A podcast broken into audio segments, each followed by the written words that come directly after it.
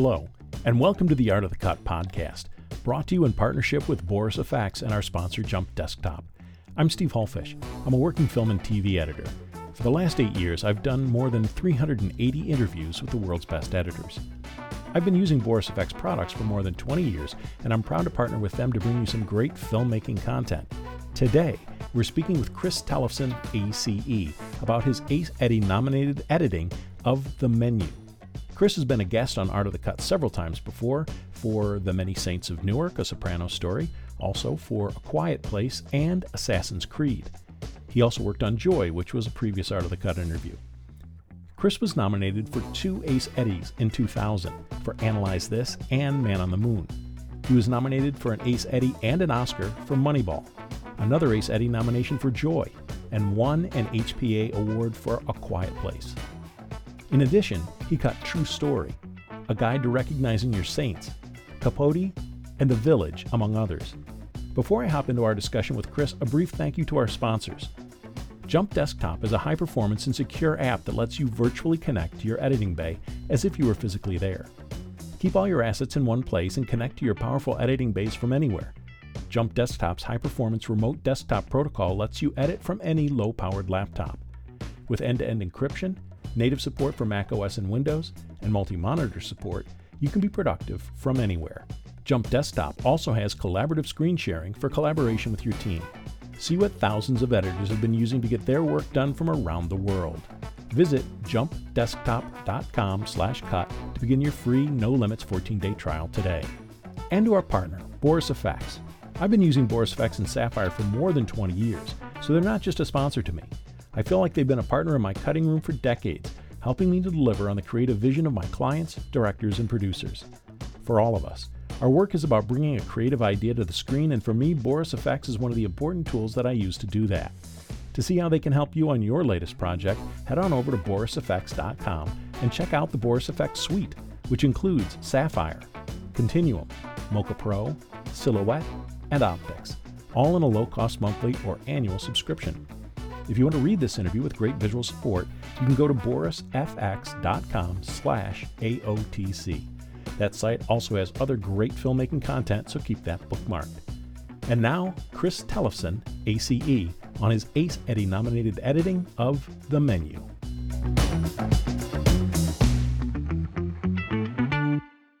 So, Chris, the opening scene and the opening shot in the opening scene in particular has gone a little bit viral. Um, your star in the opening scene is Anya Taylor Joy, and the movie fades up on an extreme close up uh, shot of her smoking a cigarette, only it's not her. It's actually a stock footage shot of a woman smoking a cigarette. So, what was the value of that opening shot, and what was the discussion between you and the director to use that to start the film? The opening of the movie was always like was always a challenge. There were a lot of setup scenes. There were like three that we dropped. Like uh, on the boat, Lillian told the entire history of Chef Slowik and how his rise, his fall, then she, she, he disappeared, and then she kind of like rediscovered him, and that then Hawthorn happened, this, this the restaurant that they're at then. So and it was just too much. It was just too much. And there was also another another scene with Elsa introducing the, the like there was a there was a miniature of the entire island, and she they everyone walked like standing around, and she was talking about this evening of surprises, and it was just too leading, yeah. you know. And we needed to get through these things. But but one thing was actually an Adam McKay note was he, he said, you know, we should really like we end with fire, we should start with mm-hmm. fire do, do we have a close up of her, you know, lighting up? And we didn't have a close up of her lighting up. And Anya's a very busy girl. She was in Australia shooting, so that wasn't necessarily going to happen. So we dug very hard and found a stock shot that just was very, very tight and very simple. And it did the trick. I love it. So that was the point. Was more not that you needed the shot. It was parenthetical. It was, parenthetical. It was bookend. I love yes. it. Great so we talked a little bit about the structure. It's very interesting that those scenes were dropped. I don't know because I didn't get to see it, but it sounds to me like the scenes that you dropped were a little too on the nose, a little too, like you said, too leading. There was too much explanation that wasn't needed. I mean, the, the thing that's so great about Rafe is he's he reads so clearly and he's so him. You don't need all that setup. And also just it's more interesting for him to be more mysterious. Yeah.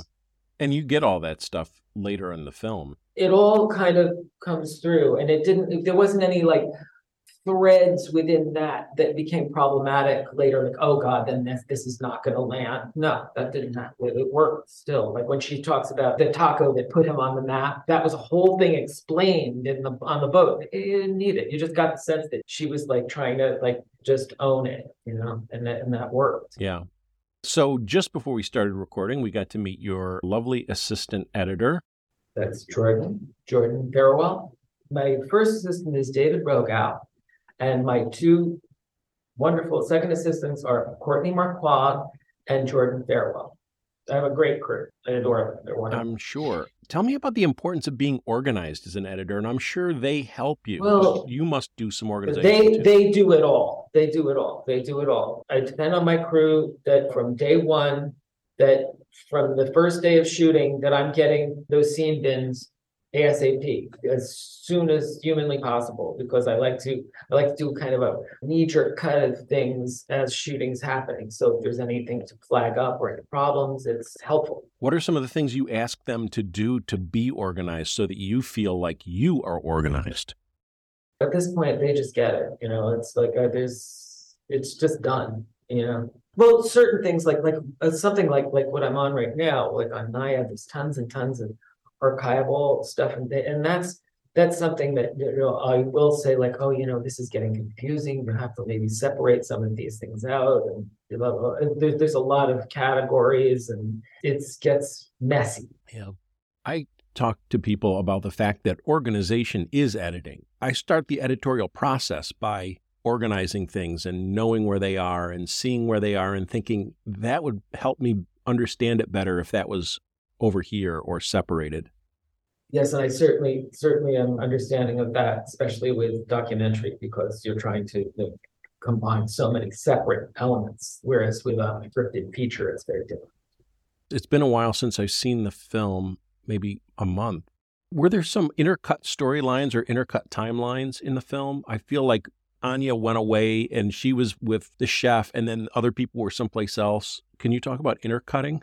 The structure of the movie is the courses, and the courses are very, very specific. There's there's a lot of work and change that happened within.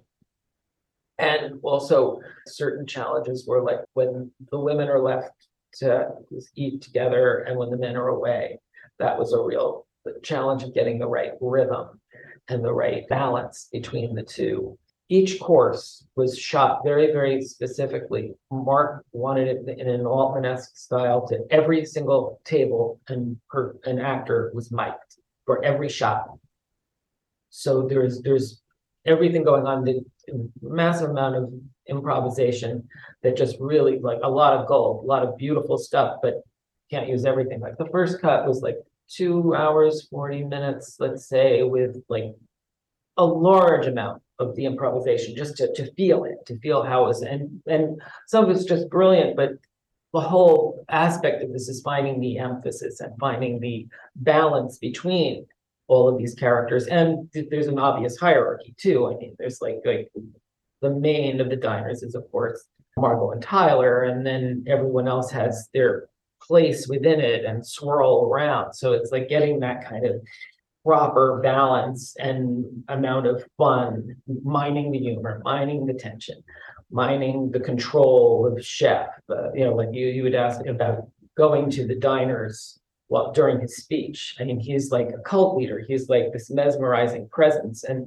they're there for a very specific experience, and they're just open and ready in the beginning, and then it all devolves. Got it. You mentioned Altman-esque filming and I had the opportunity once to actually interview Altman, a really fascinating guy. What do you feel you mean by Altman-esque? Every character is is mic'd and is like just in their their kind of world in the same time. And then it's a matter of, of emphasis of where you're going to be, but but there's still that constant presence. You know, it's not like one thing at a time. It's many things going on, but you have to find that, especially through mixing, where the levels are and what you're gonna catch and what you're gonna sort of like, just let fly to the side and be kind of a, a- an aside, in which many things turned that way, and then, then where to hit those emphasis. Emphasize. I have n- I have no idea how to pluralize, polarize emphasis. Uh, emphasis. I don't know. I would also think it's you know with the ad libbing, it's the tonality is really important. You don't want it to go full on Oh, Will Ferrell comedy. Oh, exactly, exactly. Yeah, there were a lot of very wry and very fun things. It's one thing that was really fun was John Leguizamo and Aimee. They lapsed into Spanish when they were kind of like arguing and stuff, and that was just really great. And you just got the tone of their their exchange, and it, it didn't get in the way of others. There's there's all these levels of that, and then the the dead quiet of the elder couple who were like just icy and Aloof. and nerd. yeah. Inert. And You mentioned when the men go off and the women are separated and how that intercutting was different, you know, how you needed to massage that. Can you talk about Oh. that? Because I'm sure it wasn't the same as the script. No, uh, yes and no. There was more of the women. There was a whole thing where they got bread. It was kind of fun, but it just, it sort of didn't work quite well enough. And then it was like, we, we just wanted to make it sort of the, high points of it play, and it, was getting too dispersed. And we were able to like, like sharpen it with the cuts of the men trying to escape, and then the height and the comedy of, of, of Paul hiding in the, in the hen house and being surprised with the Hussard egg. And within this, more so this balance, especially since, you know, we're in these like enclosed environments and then we open up, but we come back and forth is just this like balance and emphasis. We're in the middle of talking about the women and the men separated, and then I can't remember who was in the hen house, but That was um, Paul, Lillian's editor from the magazine, from the food magazine.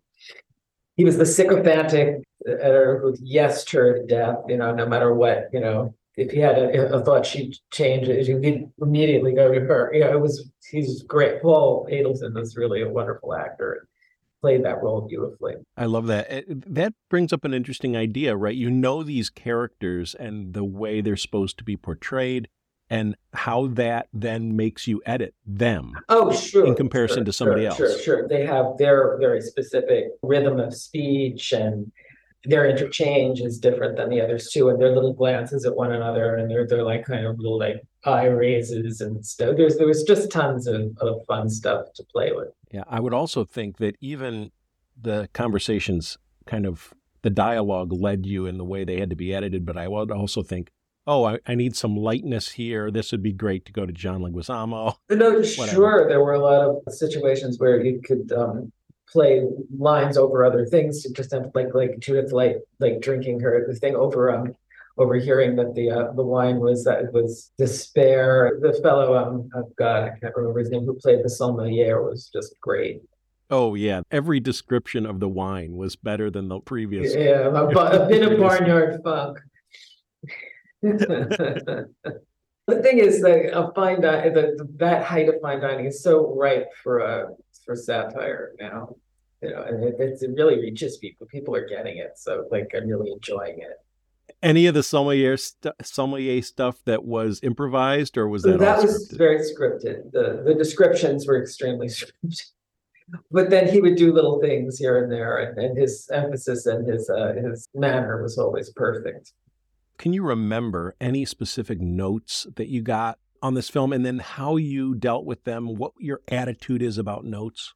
Well, interestingly, the really strong thing about this film was I feel like everyone was very much on the same page of what the tone of it was. In the process of editing, it was just to constantly mine that tone and play those those very fine lines and find a way to bring it to its fullest strength.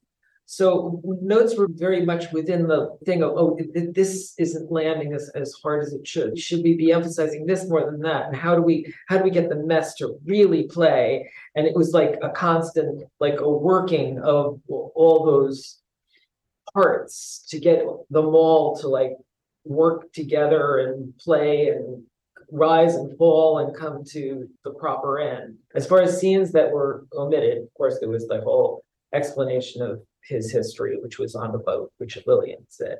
There was a whole more introduction of the, before getting into the restaurant of Elsa bringing them around a table with a huge replica of the island and the restaurant and what you're, you're going to be experiencing this like heightened, amazing experience. Then this whole thing of like walking through the gardens and talking about the um farm to table aspects of it, which we kind of consolidated into the, the area where they just see the guy fishing for scallops. There were a lot of things that were seeded, and we didn't need to seed that many things, like the whole thing of Lillian having rediscovered him, rediscovering him. Also, it was set up that John Leguizamo had a peanut allergy, and that one of the tech bros had a gluten allergy and she like kind of like dismisses these things and also that it's a reference to Lillian having given a bad review to a restaurant that closed that was that she just refers to her being unkind or something of, of that nature. Later on we cut there was a torture scene of Lillian being waterboarded with the broken emulsion and John Leguizamo being force fed a, a very fancy peanut dessert and like his face is blowing up and it's very extreme. It was just too much. And I edited that a billion times and worked it into like like parallel with the fight in the kitchen and all these other things, but it never never 100% landed. It was just too much. And it also took away from the heightened absurdity of the of the high angle of them becoming the dessert, the s'mores. Beyond that, as far as things that were like reworked and taken away, when Margot goes to the secret room, the way it originally worked in the script was she never actually, you never saw her see the picture of him with the burger. You just saw her with the back of the um, frame and her like kind of a light bulb moment kind of thing. There was a coda at the end of the following day, burnt out restaurant, a crew wrapping up body bags, and then a zoom into the silver door. Silver door blows up and it moves in and you, it reveals the photograph of him as a young man flipping a burger. The whole thing of having to connect the dots at the end took away from the strength of her controlling him and the whole light bulb business with the burger. It was just, it was stronger having her have known that. And she did such a marvelous job of like turning the tables and like manipulating him in very much like, especially with the clap and everybody responding in the whole tension of that. And then she basically works him into a, a, a frenzy of an obsession of like making this perfect burger, which if you look at it very carefully, when he puts the bun on top of it and presses it slightly down, it rises slightly as if it's breathing. It's it's really it's quite special. And there's all these Yeah, restaurants making the, the menu burger. I'll have to make one myself. Um, You just follow, then follow crin- the movie. It shows you exactly how Yeah. to do it. with the the right cheese and everything, right?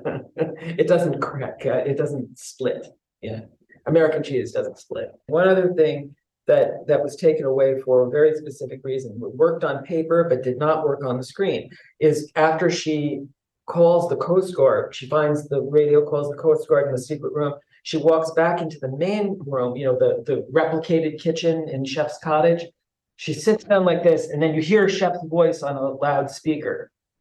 And they have this kind of cat and mouse uh, talk back and forth. And what it did was it made you just sit there saying, wait a minute, she just came out of that room. She was like saying that, and he's in a loudspeaker here. He knows that she did this.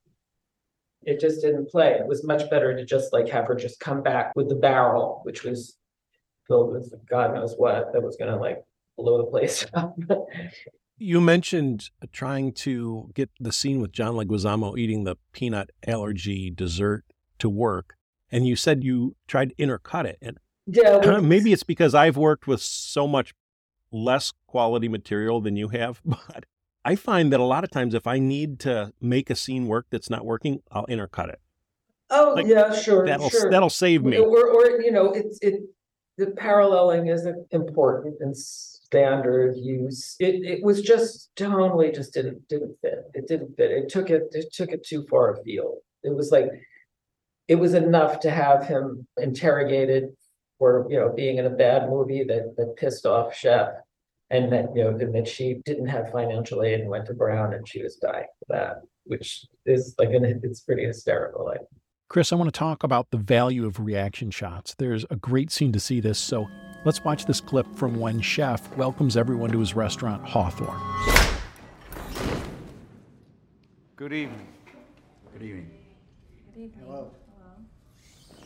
Hello. Welcome to Hawthorn. I'm Julian Slowik, and tonight it'll be our pleasure to feed you. The curtain rises. Over the next few hours, you will ingest fat, salt, sugar, protein, bacteria, fungi, various plants and animals, and at times entire ecosystems. But I have to beg of you one thing. It's just one. Do not eat. Taste. Savor. Relish. Consider every morsel that you place inside your mouth. Be mindful, do not eat. Our menu is too precious for that. And look around you. Here we are, on this island. Accept. Accept all of it. And forgive. And on that note, food. So let's describe the editing of that scene and the reaction shots.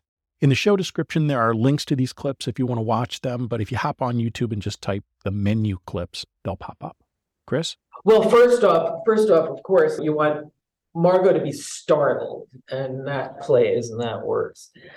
But then it's it's a matter of the kind of cult-like aspect of how he has everything set up and how it's like these people are coming like paying twelve fifty, twelve hundred and fifty dollars to like experience this experience. It's a whole thing. And so they're they're hanging on his every word. And also then then the whole fanboy sycophant aspect of Tyler. You want to make sure that he's like really absorbing this. The, you know, John Leguizamo asked like, is, is it real? Like, like when he says, don't eat.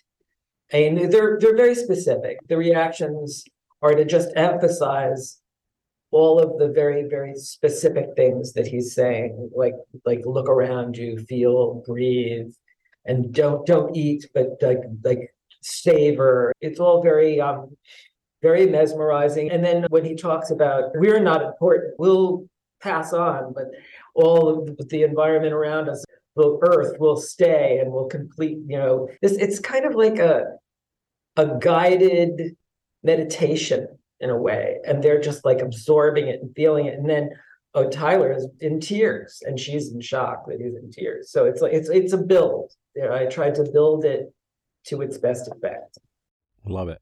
When you're trying to mine the performances for a scene like that, how do you watch dailies? I've talked to a lot of people about how they watch daily. Some people watch them backwards, some people watch them in order. I watch them as they come in. I try to replicate the experience of film.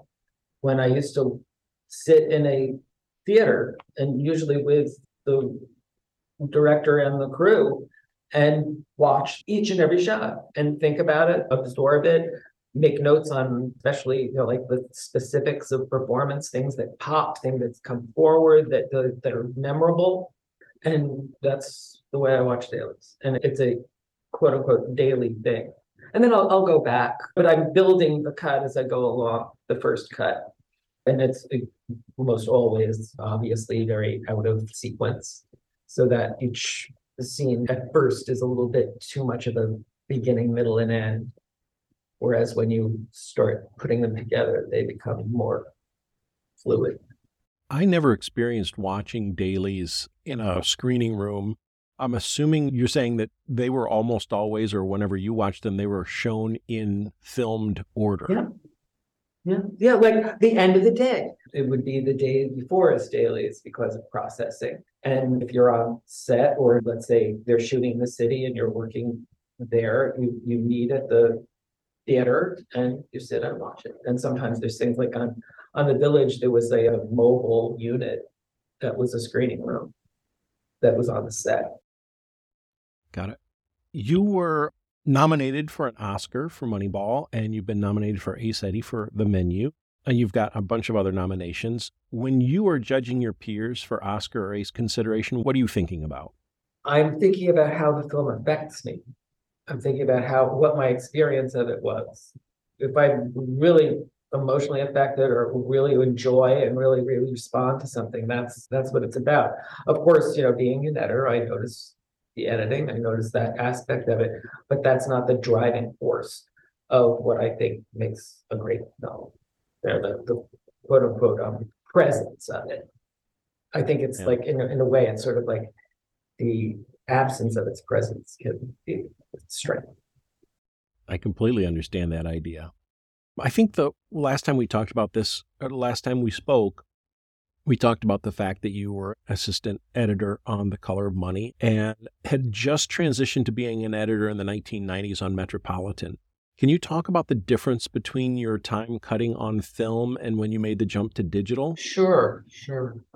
I cut my first like seven films on film, which was like Metropolitan, a film called Jumping at the Boneyard, Barcelona, a film that was made in Estonia called Darkness in Tallinn, Blue in the Face, which was an uh, offshoot of the film Smoke, but I also did a pass on Smoke, but that was an, as an additional editor. Maisie Hoy was the main editor on that. And Kids, Kids was my last film cut. And then on Flirting with Disaster, that was my first digital job, and I learned Avid to do that. And it was very user friendly, and I really enjoyed the fluidity of it. The nonlinear aspect was great.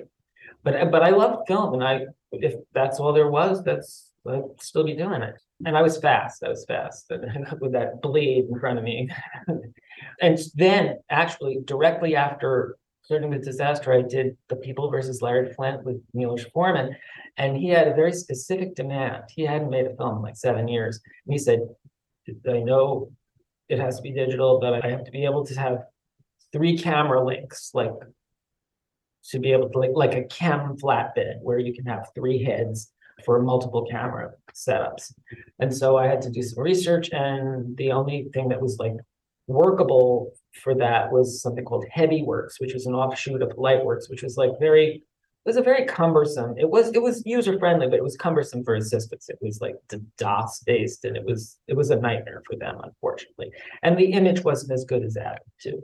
On all those films that you cut on film, were you always on a flatbed or were you mo- I was on- Flatbed, flatbed, pretty much. I I I- I used a moviola on the first cut of Jumping at the Boneyard, and that was for economic reasons. Yeah. I also used a I used a, a, a moviola a short that I did called Muddy Hands, which I did before Metropolitan. Have you done any shorts recently?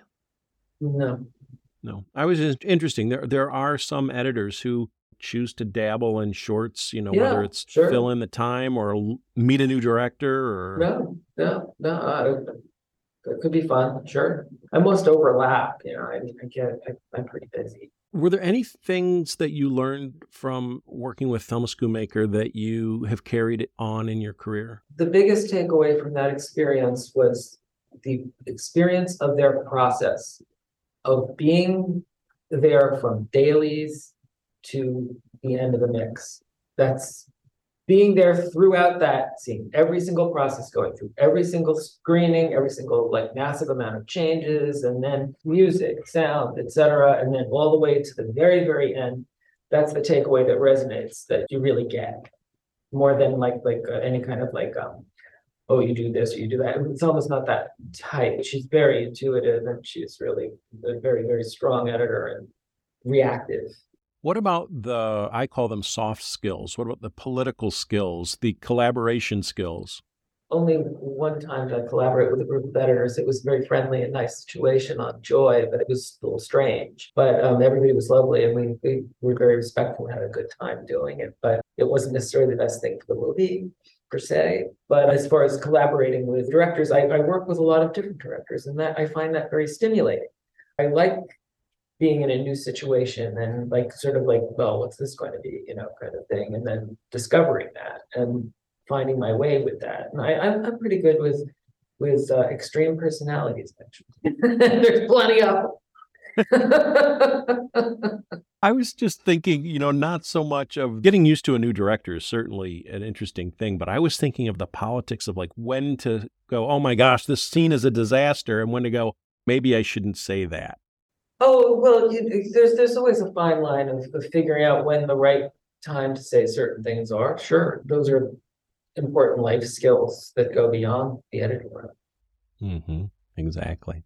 And uh, one of the things I did not know about you was that you curate Martin Scorsese's film collection. I I worked on his archive. That was like in 1986 for about six months because let's face it, with those kind of archival jobs, you could do them for the rest of your life. You know, and I had no intention of doing any such thing, just wipe the dust off myself for 80 years. And also, to be honest with you, it was a great experience working with Marty and Thelma. But they see you as one thing, and I I knew I had to move on quick. You know, I mean, I just left to edit a short, and that short built my career and helped me get Metropolitan and so on, so on and so on.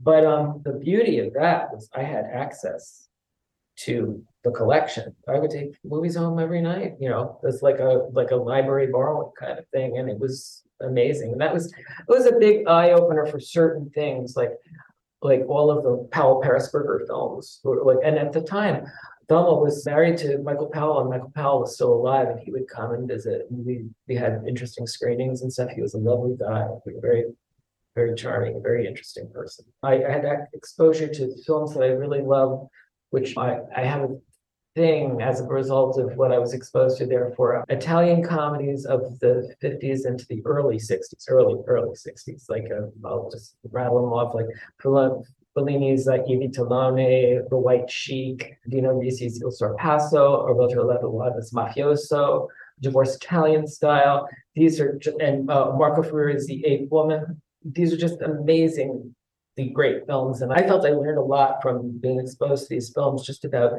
subtlety of humor and like character and eccentricity. It just like interesting interesting stuff and, and rhythm and, and many things and then the dynamics between characters and, and such.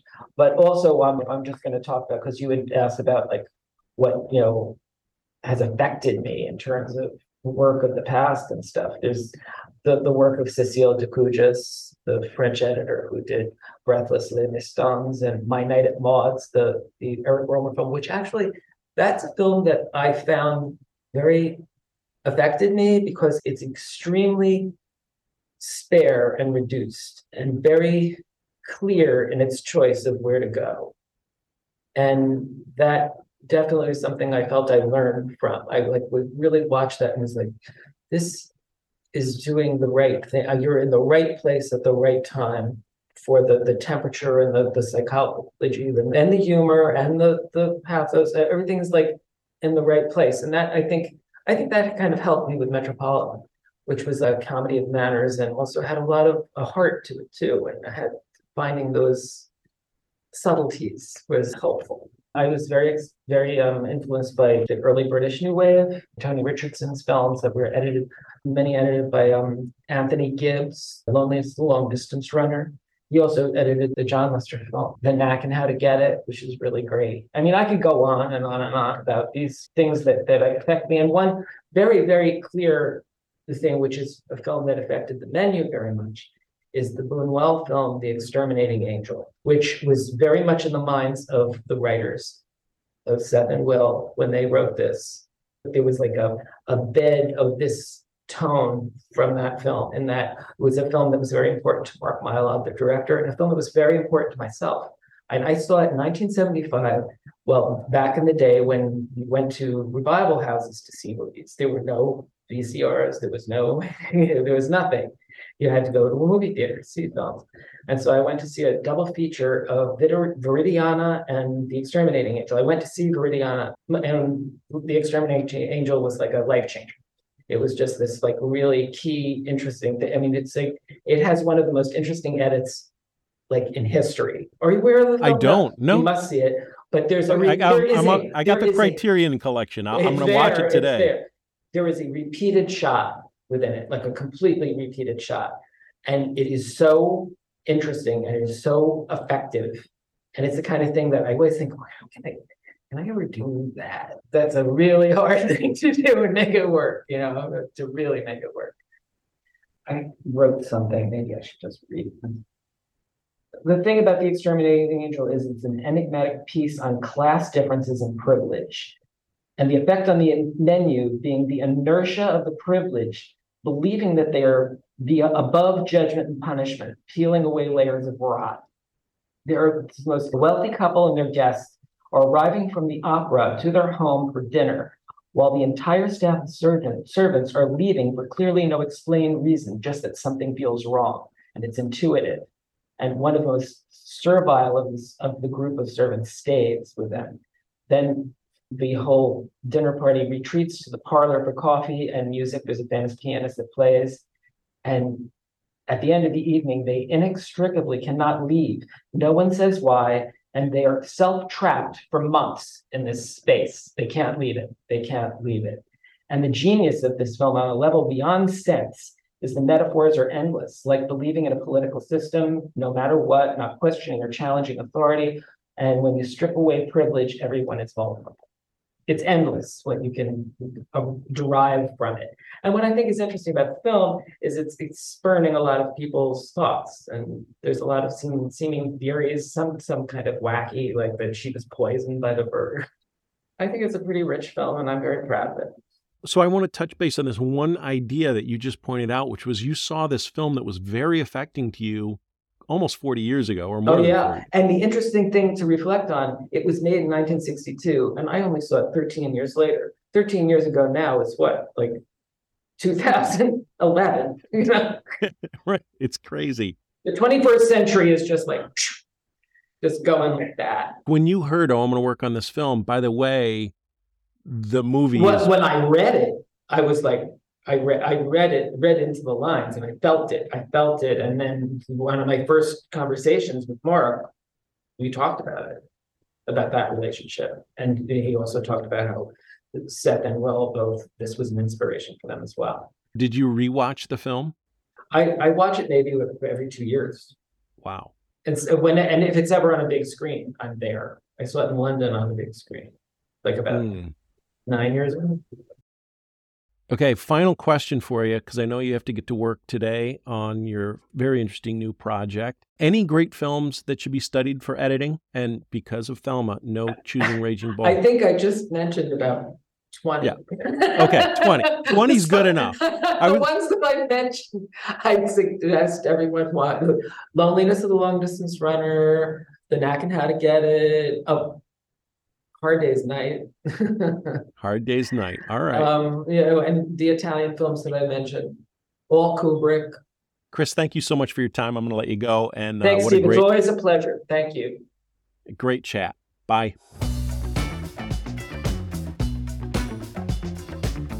That's it for Art of the Cut this week. Thank you so much for listening. Again, if you'd prefer to read this interview with visual support and clips and trailers, head on over to borisfx.com slash AOTC where there's a ton of great expert content for filmmakers of all types. Also, check out my book, Art of the Cut Conversations with Film and TV Editors, for a topic driven, curated look at the craft of editing. Thanks to Chris Tellefsen, ACE. Thanks to Sam Rosenberg for editing today's podcast. And thanks to our partner, Boris FX, and to our sponsor, Jump Desktop. Be sure to check them out at borisfx.com and jumpdesktop.com slash cut. I'm Steve Hullfish. Thanks for listening. And please tell all the editors and filmmakers that you know that to get more great Art of the Cut interviews every week, please subscribe on your favorite podcast app.